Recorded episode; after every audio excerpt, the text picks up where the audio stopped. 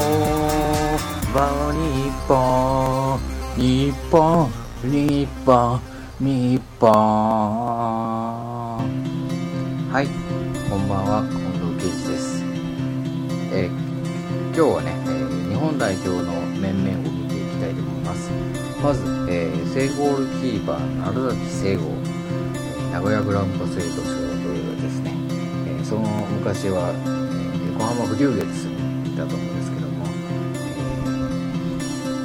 ちょっとこ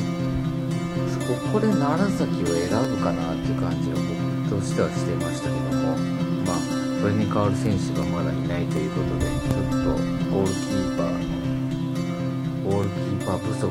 といったところでしょうか。